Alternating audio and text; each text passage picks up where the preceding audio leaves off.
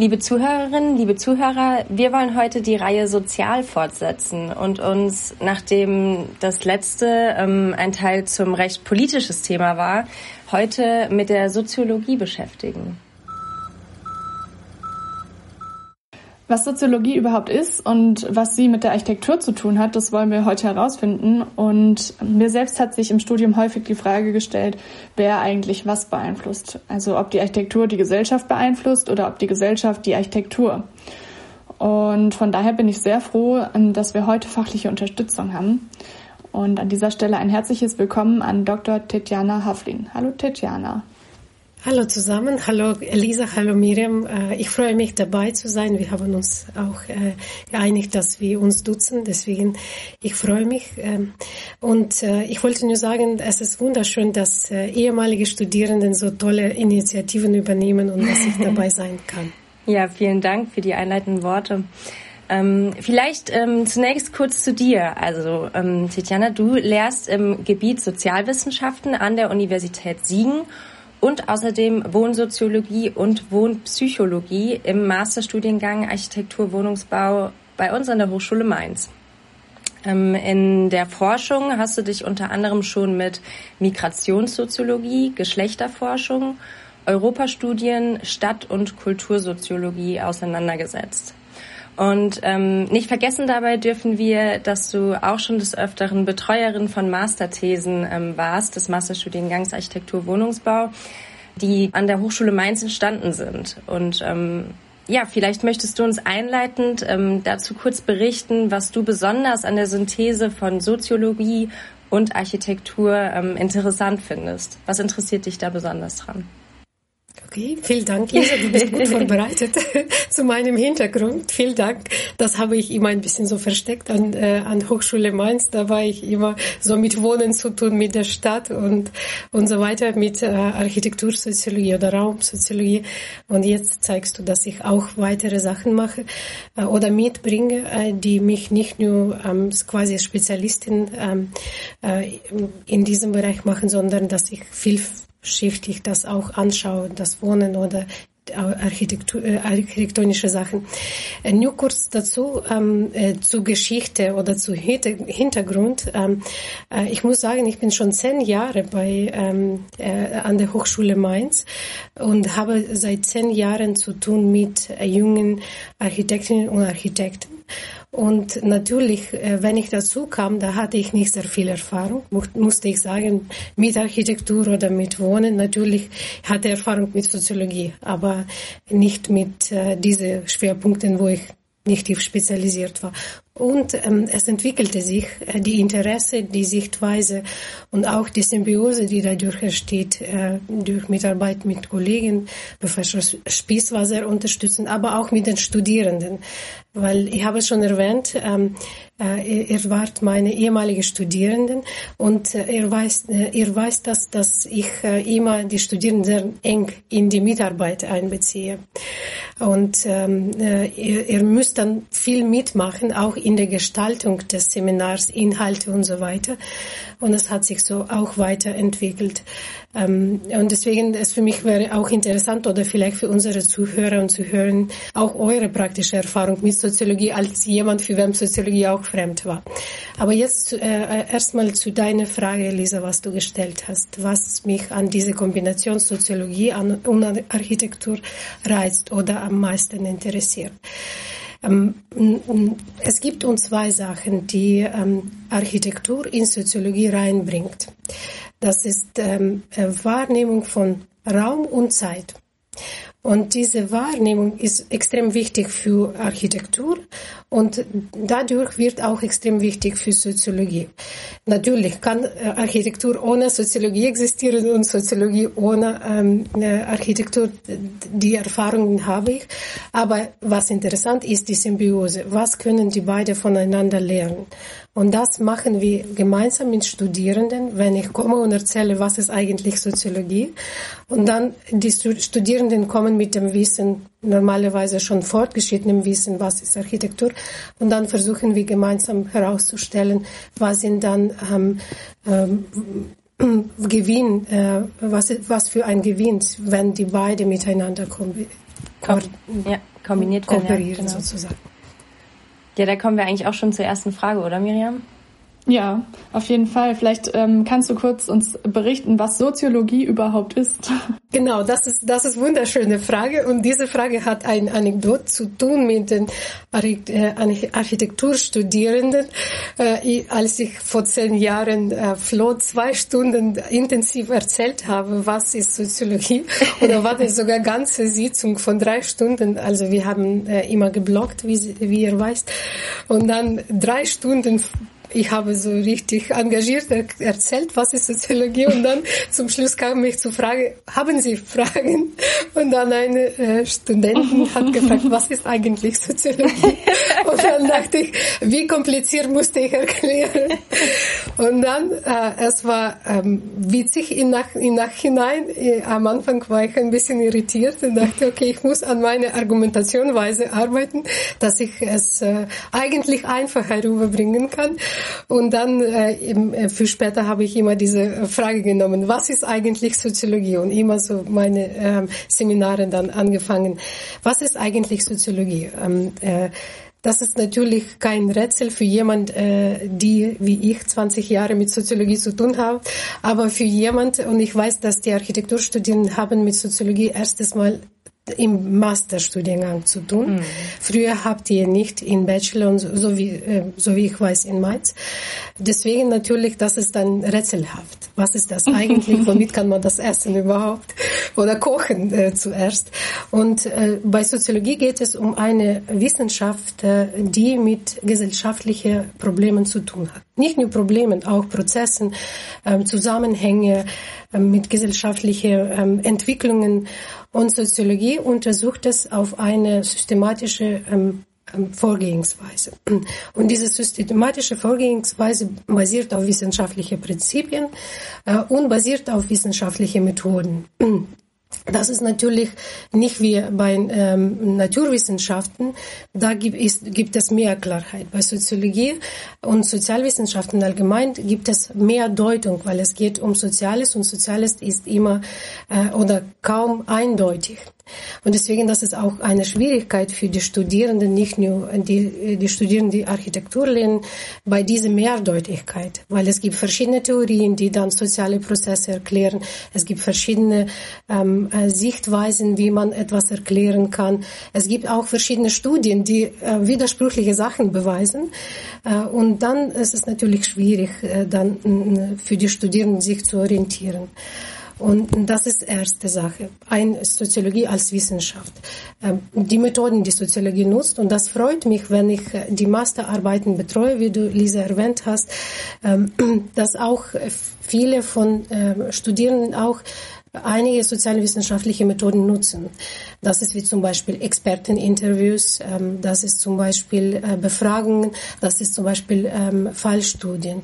Äh, in letzter Folge, was, ähm, äh, was ihr am Anfang erwähnt habt, das war zu Obdach. Und dann ähm, Stefanie Hart, sie hat zum Beispiel mit Experteninterview zu tun. Und eine von ihren Experten war auch dabei. Und dass diese Methoden äh, oder diese empirische ähm, äh, Hintergrund der Soziologie gibt, Soziologie mehr Legitimation, ähm, ähm, äh, fundierte Schlussfolgen zu ziehen sozusagen.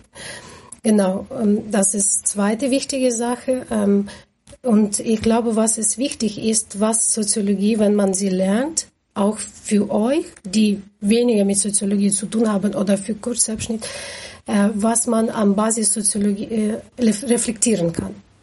Mhm. Aber dafür können wir äh, später kommen. Mhm. Ja, total interessant, weil das klingt schon so, als wäre es ähm, einerseits für die Architektur total wichtig und andererseits klingt es auch so, als wäre die Architektur ein wichtiger Teil in der Soziologie. Ist das denn so? Ist es so, vor allem, ich, ich erzähle immer, es gibt verschiedene Abzweige in der Soziologie und es gibt große Abzweigungen wie Raumsoziologie. Mhm. Dafür kommt, in diese Abzweigung kommt äh, Staatssoziologie, Architektursoziologie, Wohnsoziologie und so weiter. Und da natürlich diesen, äh, diese Bereiche spezialisieren sich und dann arbeiten sehr eng mit Architektur, mit dem Wohnen, mit der Räumlichkeit, nicht nur mit der Stadt, auch ähm, äh, das Leben auf dem Land und so weiter. Ähm, und äh, natürlich da Architektur spielt sehr große Rolle. Ähm, jetzt, wenn wir jetzt über theoretische Soziologie reden, äh, welche weniger mit Raum und ähm, Zeit zu tun hat, dann da gibt es andere Schwerpunkte. Aber gerade für diese äh, Raumsoziologie, äh, was auch Architektursoziologie beinhaltet, dann ist es selbstverständlich sehr wichtig, ähm, auch Expertenwissen aus der Architektur zu holen. Und das ist quasi empirische Grundlage für diese Soziologie-Theorien oder Zusammenhänge zu ziehen. Man hat ja gerade auch, ähm, wenn, also die, die Gesellschaft befindet sich ja auch immer in einem Wandel. Also es, es stagniert ja nie und man hat gerade auch ähm, zur Zeit ähm, wieder vermehrt das Gefühl, dass die Bedeutung der Soziologie in der Architektur ähm, vermehrt größer, also noch immer immer größer wird sozusagen äh, aktuell. Ich weiß nicht, ob das äh, ein Empfinden meinerseits ist oder ob das generell so ist. Aber es gab ja immer wieder schon auch in der Geschichte ähm, Geschehnisse, die das ausgelöst haben, dass die Bedeutung der Soziologie wieder ähm, größer wurde. Ähm, wie sehen Sie das ähm, aktuell? Also ähm, hat die Bedeutung der Architektur in der Soziologie oder ist die Bedeutung der Architektur in der Soziologie sehr groß aktuell oder andersrum? Also ich ähm, frage mich so ein bisschen, was beeinflusst was? Die Architektur die Gesellschaft oder die Gesellschaft die Architektur? Okay, das ist diese, was war zuerst? Ähm, ja, ich glaube, wenn man die Gesellschaft sieht als Politik und ähm, Wirtschaft und Zivilgesellschaft, dann weiß man, dass ähm, Architektur kann an alle Ebenen, ihr, ihr habt es auch in, ihren, äh, in euren Studien, die politische Wirkung, wie Entscheidungen getroffen sind und welche Auswirkungen spielt das auf Architektur, Bauweisen und so weiter. Dann Wirtschaft, was ist die Wirtschaftlichkeit von, davon, was man baut? Auch kritische Fragen, wie in, letzte, in eure letzte Folge war, äh, wenn das nicht wirtschaftlich ist, was, was wird, wie können wir weiterbauen und über diese vergessenen Gruppen denken?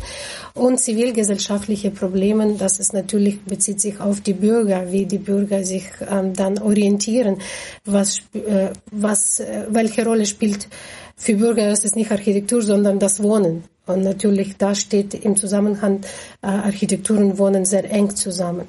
Und ich glaube, ich bin sehr, ähm, ich bin einverstanden mit der Meinung, was Herr Spitz in eure auch nicht letzte, in vorletzte, aber ähm, eine von Folgen gesagt hat, dass wenn wir an aktuelle Situationen, äh, pandemische Situationen schauen, dass das Wohnen und dann Strich Architektur spielt wei äh, äh, sehr größere Rolle für die Gesellschaft. Ähm, äh, wie wird es gebaut? Welche Räumlichkeit, welche, welche, welche Möglichkeiten auch entstehen, wie man wohnt und wie man sich frei fühlt. Vor allem, wenn wir denken an Lockdowns. Einige europäische Länder waren tatsächlich sehr eng in ihre Wohnungen geschlossen oder Häusern.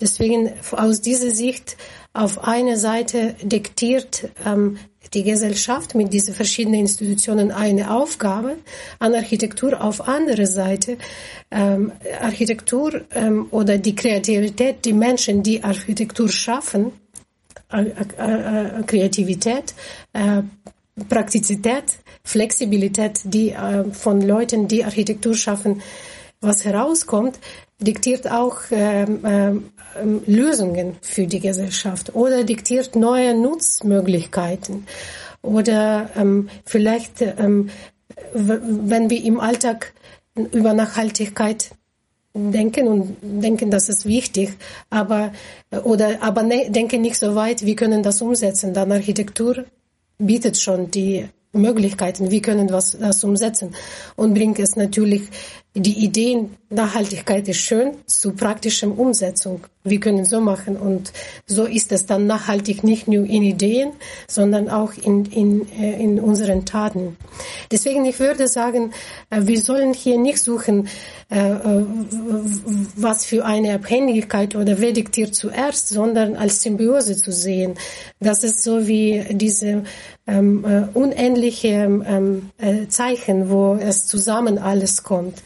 Weil ähm, wir wissen Beispiele aus der Geschichte, wo Architektur war eher kün als künstlerische Form und wurde dann von Nutzern nicht sehr gern angenommen oder sehr schnell ähm, hat sich äh, erledigt. Und auf der anderen Seite, ähm, wo Architektur sehr nützlich ist und wird dann äh, für Jahrzehnte genutzt oder dann wieder renoviert, äh, saniert und so weiter. Deswegen hier muss man an diese Symbiose eher denken, nicht wer zuerst und wer dann äh, äh, zugeordnet. Genau. Ich hoffe, das antwortet ja, ja, deine total. Frage. Das ist ähm, auch genau das, was ich eigentlich gerade beobachte. Also, dass es aktuell äh, man das als Symbiose betrachtet, also Planerinnen und Planer, als auch Soziologen und Soziologinnen. Ähm, aber wir sind bei unserer Recherche eben auch auf Themen gestoßen, wie zum Beispiel, ähm, es war, glaube ich, die siebte Architekturbiennale in Venedig ähm, mit dem Titel Less Aesthetics, More Ethics. Ähm, wo der Titel eben stand, aber die Inhalte dann eben doch nicht so ganz dem entsprochen haben oder äh, andersherum. Also dass es ähm, immer wieder Thema war, aber ich glaube aktuell einfach ähm, einen besonders hohen Stellenwert hat, gerade in der aktuellen Lage ähm, oder wie eben gesagt, immer wenn sich die Gesellschaft in so einem ja, Prozess befindet irgendwie. Nur kurz dazu, was, äh, was du sagst, weil hier wir haben dritte Spieler.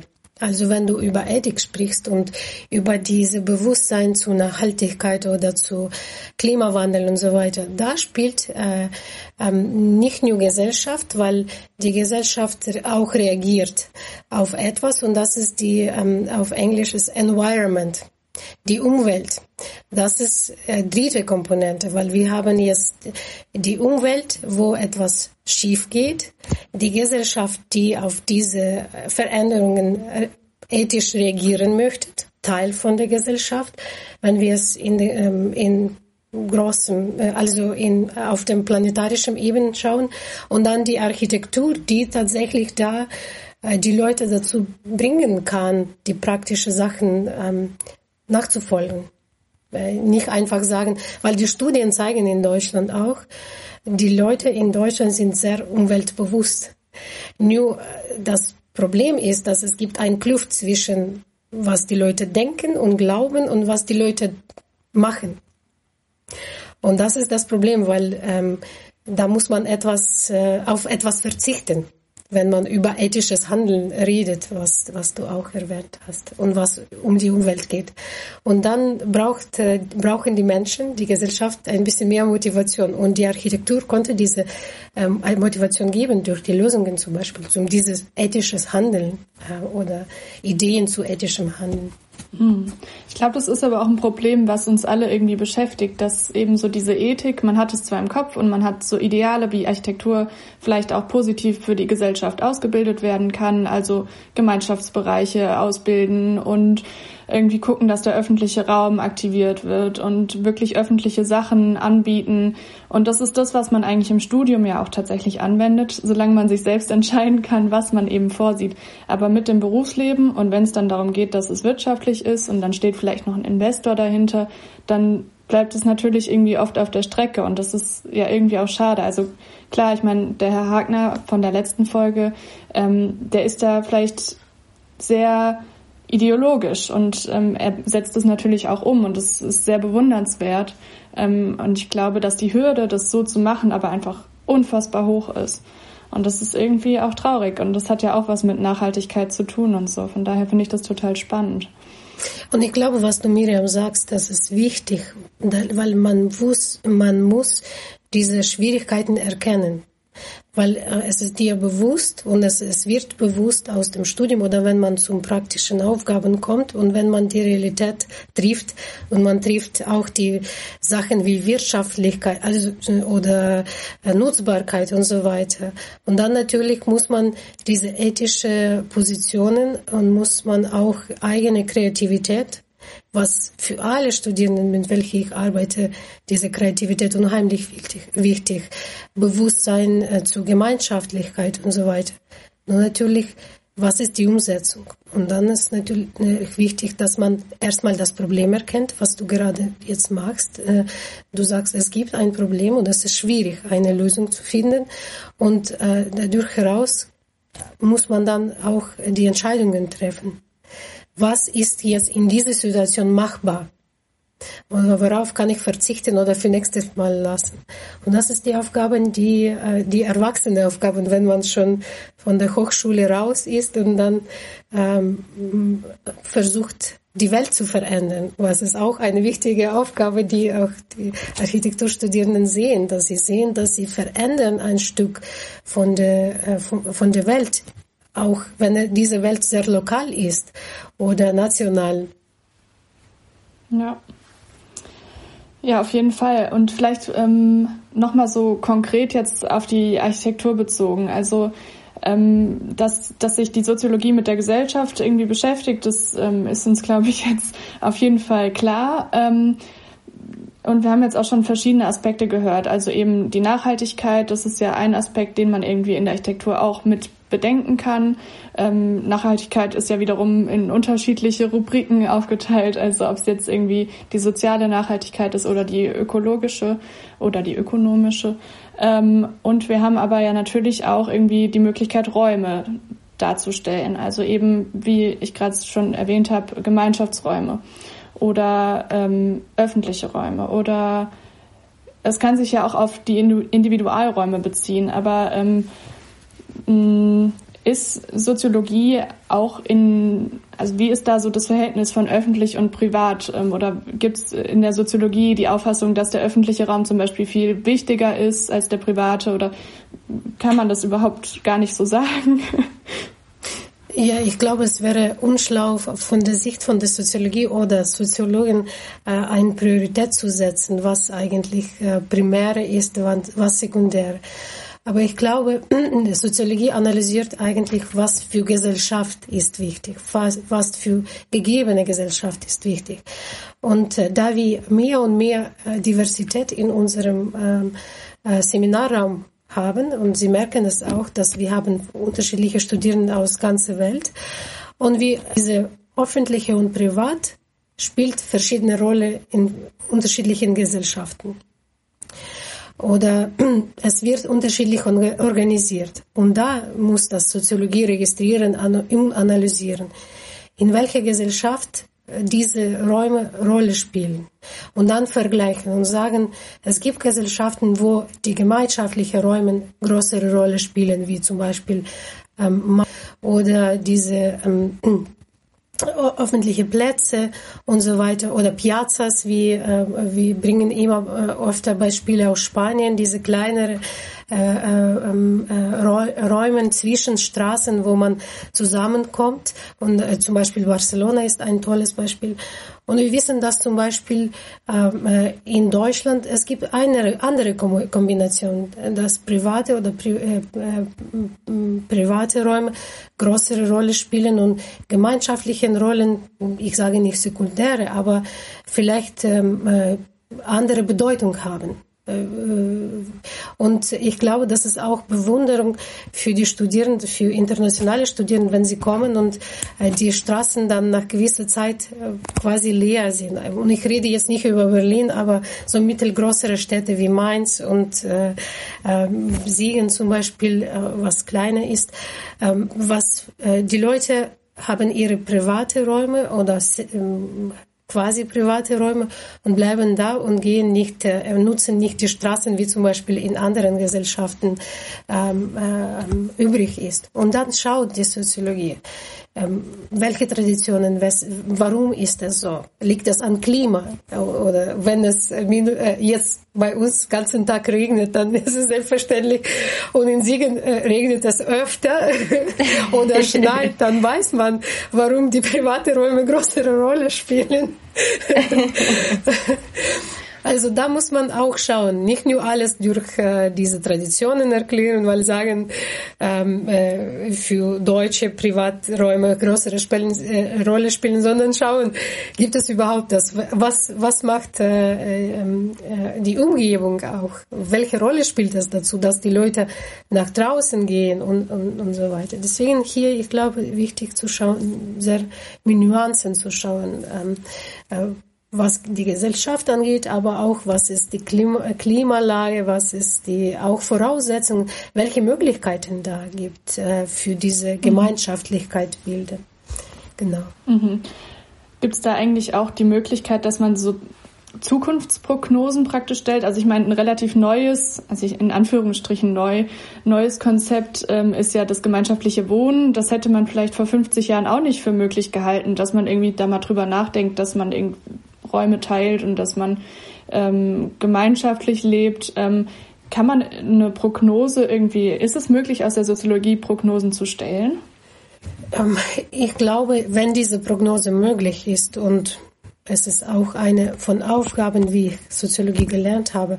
Nur diese Prognose basiert auf, auf diese empirisch fundierte Wissen oder ausgehen aus Theorie oder man entwickelt eine Theorie, was möglich ist. Natürlich kann man nicht sagen, es wird so und so sein.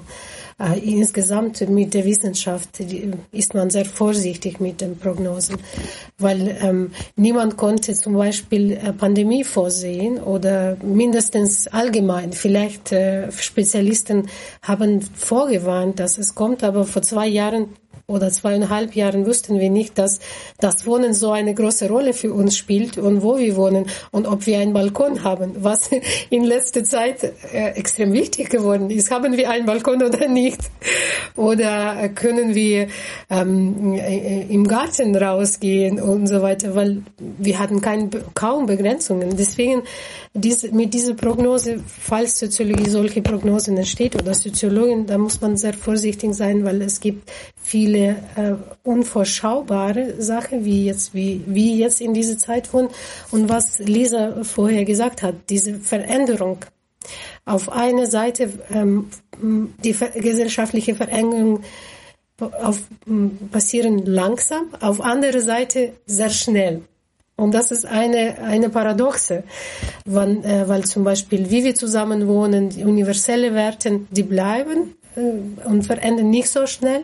Aber auf andere Seite, wie zum Beispiel Digitalisierung oder diese Umweltfrage und so weiter, die, äh, die bringt neue Tagesordnung für uns. Und deswegen müssen wir das auch berechnen, dass ähm, äh, manche Sachen entstehen, äh, die man vorher nicht ähm, sagen kann. Aber jetzt, was war deine ursprüngliche Frage, Miriam? Jetzt bin ich äh, abgewandelt von deiner Frage. Was war ah, Prognose, ob man Prognose erstellen kann? Genau. Ich glaube, das war die genau, das war die die Antwort äh, auf diese mit diesen Prognosen. Genau, ich glaube, das war war ja eigentlich beantwortet. Ich glaube, so ein bisschen zusammenfassend kann man sagen, dass ähm, also man, man nutzt in der Architektur die empirischen Studien der Soziologie. Also letzten Endes im Masterstudium an der Hochschule Mainz gibt es ja auch das Modul Sozialraumanalyse.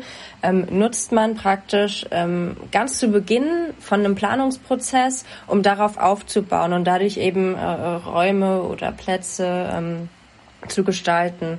Ähm, und Prognosen fallen dahingehend schwer, weil es eben ein, ein langer Prozess ist und weil sich die Gesellschaft ähm, immer weiterentwickelt und ähm, ja wahrscheinlich das auch einfach dann schwer zu greifen ist. Ähm, jetzt stellt sich natürlich schon so ein bisschen die Frage, worauf können wir bauen? Also im wahrsten Sinne des Wortes, weil wenn wir die ähm, soziologischen Analysen als Grundlage unserer Planung betrachten, ähm, aber die gar nicht so weit in die Zukunft blicken sozusagen. Also wie, wie können wir damit umgehen? Ähm, was würdest du uns da irgendwie ähm, empfehlen? Also was können wir als Planerinnen und Planer von der Soziologie lernen und in unsere Planung mit einbeziehen, wenn wir jetzt nicht diese langen Zukunftsvisionen haben? Ich meine, das Bauen ist auch oft ein, ein träger Prozess, ja. Also da dauert es auch manchmal Jahre, Jahrzehnte, gar gerade in der Stadtplanung, wenn man mal da schaut. Da werden jetzt Konzepte entwickelt für in 20 Jahren oder so. Ähm, also es sind ja alles sehr langwierige Prozesse, aber dennoch möchten wir ja ähm, auch was bauen, was dann eben für die Zukunft ist. Also gibt es vielleicht so ein paar Basics, die wir am Anfang schon beachten können in unserer Planung? Miriam, wolltest du noch was hinzufügen? Nee, ich habe dir nur zugestimmt, weil ich das einen total wichtigen Aspekt finde, dass es eben dieses zeitliche, diese zeitliche Betrachtung eigentlich eine sehr unterschiedliche ist und man trotzdem aufeinander reagieren muss. Also klar, wir bedienen uns irgendwie von den Aspekten, die aus der Vergangenheit ähm, ja empirisch halt dargestellt wurden, ähm, also der Soziologie und müssen aber gleichzeitig in die Zukunft blicken. Und klar wären für uns Prognosen natürlich toll, aber die sind halt schwierig. Also deswegen finde ich die Frage richtig gut. Es ist auch ein bisschen kompliziert, einfach darüber zu sprechen, fällt mir auch gerade auf, wenn man das mal wirklich versucht, so in Worte zu fassen. Also ähm, es ist auch äh, irgendwie so ein Knoten im Kopf gerade, aber ähm, Titiana, vielleicht kannst du den ein bisschen lösen. Ja, ich glaube, dass äh, ich glaube, dass es äh, keine, das sind keine einfache Fragen, ja. die keine einfache Antworten haben. Ähm, was ich, äh, ich habe natürlich diese Frage im Vorfeld nachgedacht. Und ähm, dann, ich glaube, ähm, du hast oder ihr habt geschrieben, wie kann man Fehler vermeiden mhm. äh, bei der Planung. Ja, dass es geht ein bisschen so Richtung. Ähm, und du hast gesagt, soziologische Analysen äh, oder soziologische Studien, die uns ein bisschen Überblick geben. Das ist eine Sache, aber das ist mhm. nur ein Stützpunkt. Äh, worauf die äh, Planer, äh, Planer sich orientieren können. Das ist eine Seite. Auf andere Seite, wenn es um ein spezifischen Projekt geht, was ist da vor Ort? Was ist die Vorgeschichte von diesem weil normalerweise ist es lokalisiert. Das ist nicht allgemein Bauen oder nicht allgemein Architektur, sondern Architektur bezieht sich auf etwas auf einen Platz, auf einen Raum, auf äh, äh, einen Kontext, ja. weil dieser Kontext existiert. Mag sein, dass schon die Studien zu diesem Kontext existieren. Mag sein, das nicht. Und ich glaube, die Hausaufgabe, und das ist, was auch öfter Studierenden in ihren Masterarbeiten machen, sie schauen, was ist da schon vor Ort, was sind äh, sozialdemografische Parameter da vor Ort, welche Leute wohnen dann, wenn man an Nutzer orientiert, sich an, Nutzer orientiert. Man schaut das, äh, dann man schaut, äh, wie ich erwähnt habe, was war die Vorgeschichte, was, äh, was da stand. Mhm. Ähm, das ist die Hausaufgabe.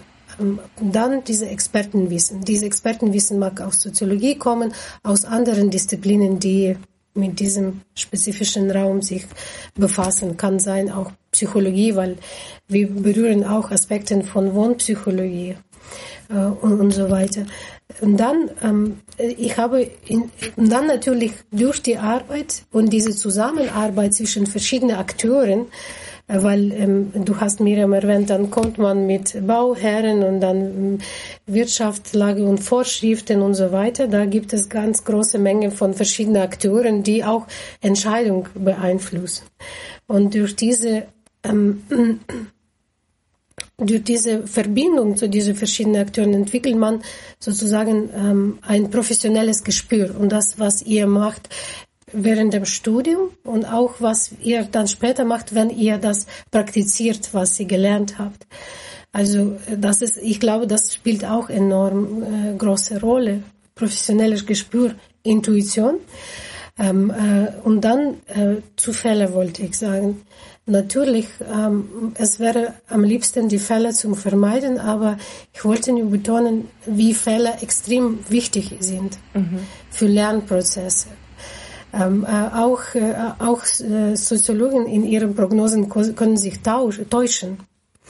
Und, äh, und Wissenschaft ist insgesamt, äh, das ist etwas, was äh, nie ähm, etwas Bestimmtes und Sicherheit gibt, sondern sagt, ähm, es gibt Probleme, es gibt, es ist kritische Sichtweise, es ist was auch immer, aber sie, aus der Wissenschaft, aus der Soziologie bekommt man nie immer das wird so immer sein und bleibt so immer. Das kommt nie. Und äh, aus dieser Position konnte man, Fehler vermeiden.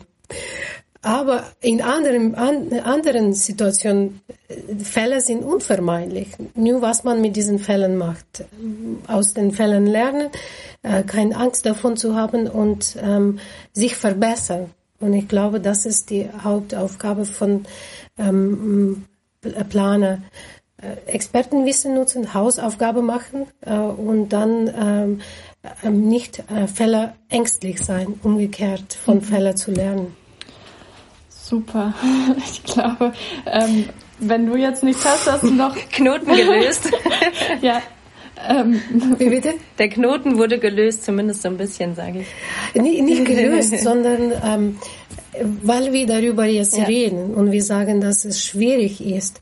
Und in diesem Prozess, wo wir reden und unsere Erfahrung austauschen, mitbringen, wir finden eine Lösung, äh, weil das Problem ist nicht wie ein Knoten, sondern es ist mhm. verschiedene Abschnitte. Mhm. Und wenn wir ein Problem als verschiedene oder diese Knoten als verschiedene Abschnitte sehen, da ist es einfacher, die Lösung zu finden, als denken, oh Gott, das ist unmöglich. Weil wenn man das Problem am Anfang ansieht, dann denkt man, okay, das ist, ich kann das nicht oder wir können das nicht. Aber wenn man das als Abschnitte sieht und diese ähm, ähm, Hinweise, wie man vorankommt, dann ist es einfacher, eine, äh, eine Lösung zu finden oder mehrere Lösungen oder die neue Lösung, weil die alte nicht funktioniert hat.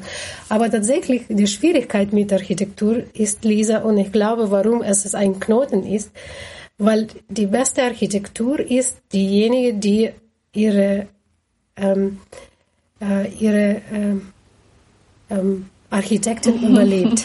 Ja. Und das ist, ich glaube, ein Zeichen von mhm. guter Architektur. Und wenn, äh, wenn es nicht so ist, dann ich glaube, das ist äh, traurig für diejenigen, die die Architektur entwickeln. Und es ist äh, sehr schwierig, weil du hast selbst gesagt, dass es, es dauert. Äh, allein bei uns in der Straße wird ein Haus neu gebaut und man, ich beobachte es näher seit zwei Jahren.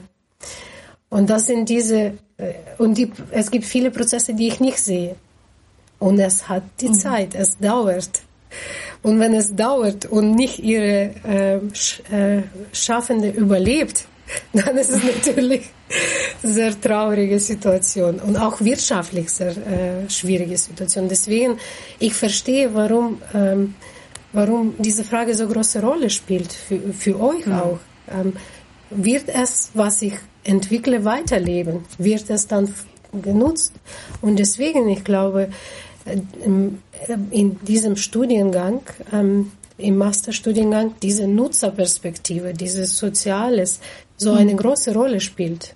Und ich glaube, du hast das Miriam erwähnt, dass sich zu orientieren äh, auf Nutzer und äh, auf das Soziale und Soziologie hilft dabei, aber nicht nur. Ihr habt andere auch Fächer, die dazu unterstützen. Ähm, und das, ähm, das löst ein bisschen mhm. diese Dilemma. Ja, klar.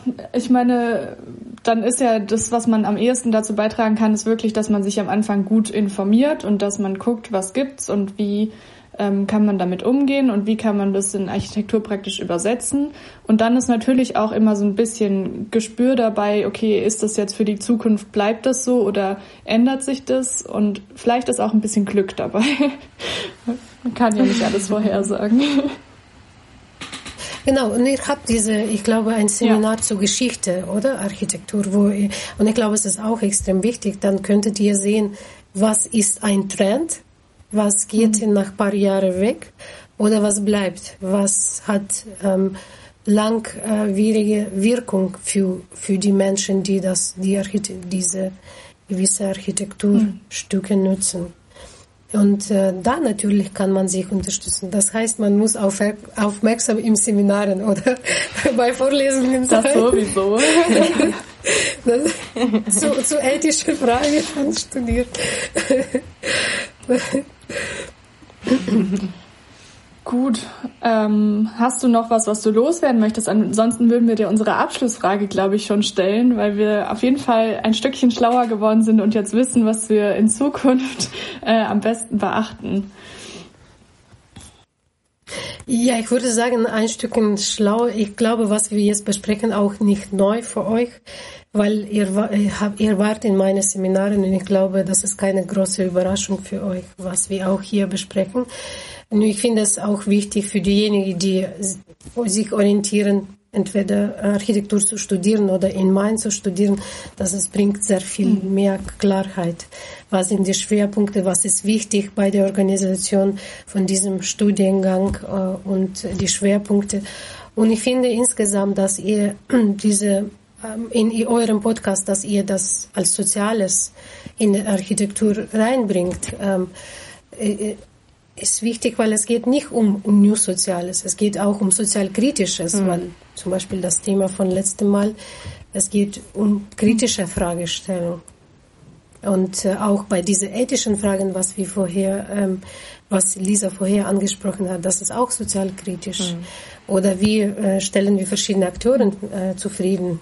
Das ist auch sozialfriedenkritische Frage wie versuchen wir verschiedene Parteien äh, zufriedenzustellen oder was, worauf können wir in dem Moment für, sich für uns verzichten. Genau, das ist. Gut. Dann kommen wir zur Abschlussfrage, oder? Was möchtest du uns und unseren Zuhörerinnen und Zuhörern mit auf den Weg geben? Ähm, erstmal, was wichtig ist, jetzt mental und gesund, äh, mental und physisch gesund zu bleiben. Ich glaube, das ist jetzt wichtig in der Situation, weil ich merke jetzt im Seminarraum, dass es wieder zu Unruhe kommt und äh, Deswegen das erste Sache. Und zweite Sache, ähm, neugierig zu sein, offen zu sein, vor allem die mit Soziologie sehr wenig zu tun hatten oder mit soziologischer Fragestellung würde ich sagen, äh, offen zu sein und neugierig zu sein, weil Soziologie äh, hilft nicht nur ähm, äh, gesellschaftliche ähm, Prozesse zu verstehen oder Entwicklungen, sondern Soziologie hilft auch, an sie, am Beispiel von sich selbst zu reflektieren. Und das, hab, das weißt ihr, dass ich mache es immer äh, als erste Frage, was ich an meine Studierenden stelle, was ist für mich als Architekt oder Architektin wichtig? Und darauf achte ich und so weiter. Und diese Selbstreflexion, diese persönliche kleinere Fragen im größeren Kontext äh, zu sehen, das ist extrem wichtig. Und da, dazu äh, befähigt quasi ähm, Soziologie auch, ähm, das Kleinere in Größerem zu sehen. Weil wenn man an die Gesellschaft denkt, dass es ein Knoten, Lisa, wie du erwähnt hast. Das ist auch ein Knoten. Das ist, kann man nicht äh, äh, auf den Schultern tragen. Aber wenn man dann anschaut, okay, das sind soziale Gruppen, das ist so Interaktionen, das ist Institutionen und so weiter, dann wird es einfacher. Und manchmal, ähm, ich, ähm, ich möchte, dass die Studierenden, Architekturstudierenden einfach diesen Mut haben, ähm, keine Angst oder äh, vom Fehler oder keine Angst von Entdecken. Und dann hoffentlich hilft das dabei, wenn sie ihre berufliche Tätigkeit ausüben. Später. Erfolgreich. ich glaube, was die Folge, ja, vielen, vielen ich glaub, was die Folge aber auf jeden Fall gezeigt hat, ist, dass man, obwohl man vielleicht sich damit schon mal befasst hat, dass es immer neue Aspekte gibt, die einen irgendwie beeinflussen und die einen irgendwie prägen und die interessant sind und die man äh, so vielleicht noch nicht gesehen hatte. Und deswegen, ich glaube, es lohnt sich auf jeden Fall auch fünfmal über die Soziologie in der Architektur nachzudenken und nicht zu sagen, ja, jetzt habe ich Ahnung davon, so, weil es einfach so vielfältig ist und irgendwie eigentlich findet es ja gar kein Ende. Also wenn man an einem Punkt anfängt zu denken, dann kann man ewig nachdenken darüber. Und das finde ich total spannend. Vielen, vielen Dank, Tanja. Definitiv. Vielen Dank auch von meiner Seite. Gut, äh, vielen Dank äh, an eure Fragen. Es, ähm, es, äh, es ähm, hat mir viel Spaß gemacht, nochmal bestimmte Aspekte zu reflektieren. Und für euer Projekt, was jetzt 14 Monate schon dauert, wünsche ich euch viel Erfolg und auch Inspiration. Ich glaube, das ist nicht einfach, was ihr gesagt habt, informieren, ähm, dann diskutieren und so weiter. Es ist auch ein Gemeinschaft bilden. Und dass ihr Stimmen unterschiedliche Akteuren gibt, Studierenden, Professoren, Dozierenden. Ich glaube, es ist extrem wichtig, was ihr macht und viel Erfolg. Danke. Vielen, vielen Dank. Ja, damit verabschieden wir uns auch von euch, liebe Zuhörerinnen und Zuhörer. Schön, dass ihr dabei wart. Dieser Podcast ist eine Produktion der Fachrichtung Architektur der Hochschule Mainz. Gestaltet von und mit Alexander Grazer und Lisa Felicitas Köhler sowie der Assistenz Architektur.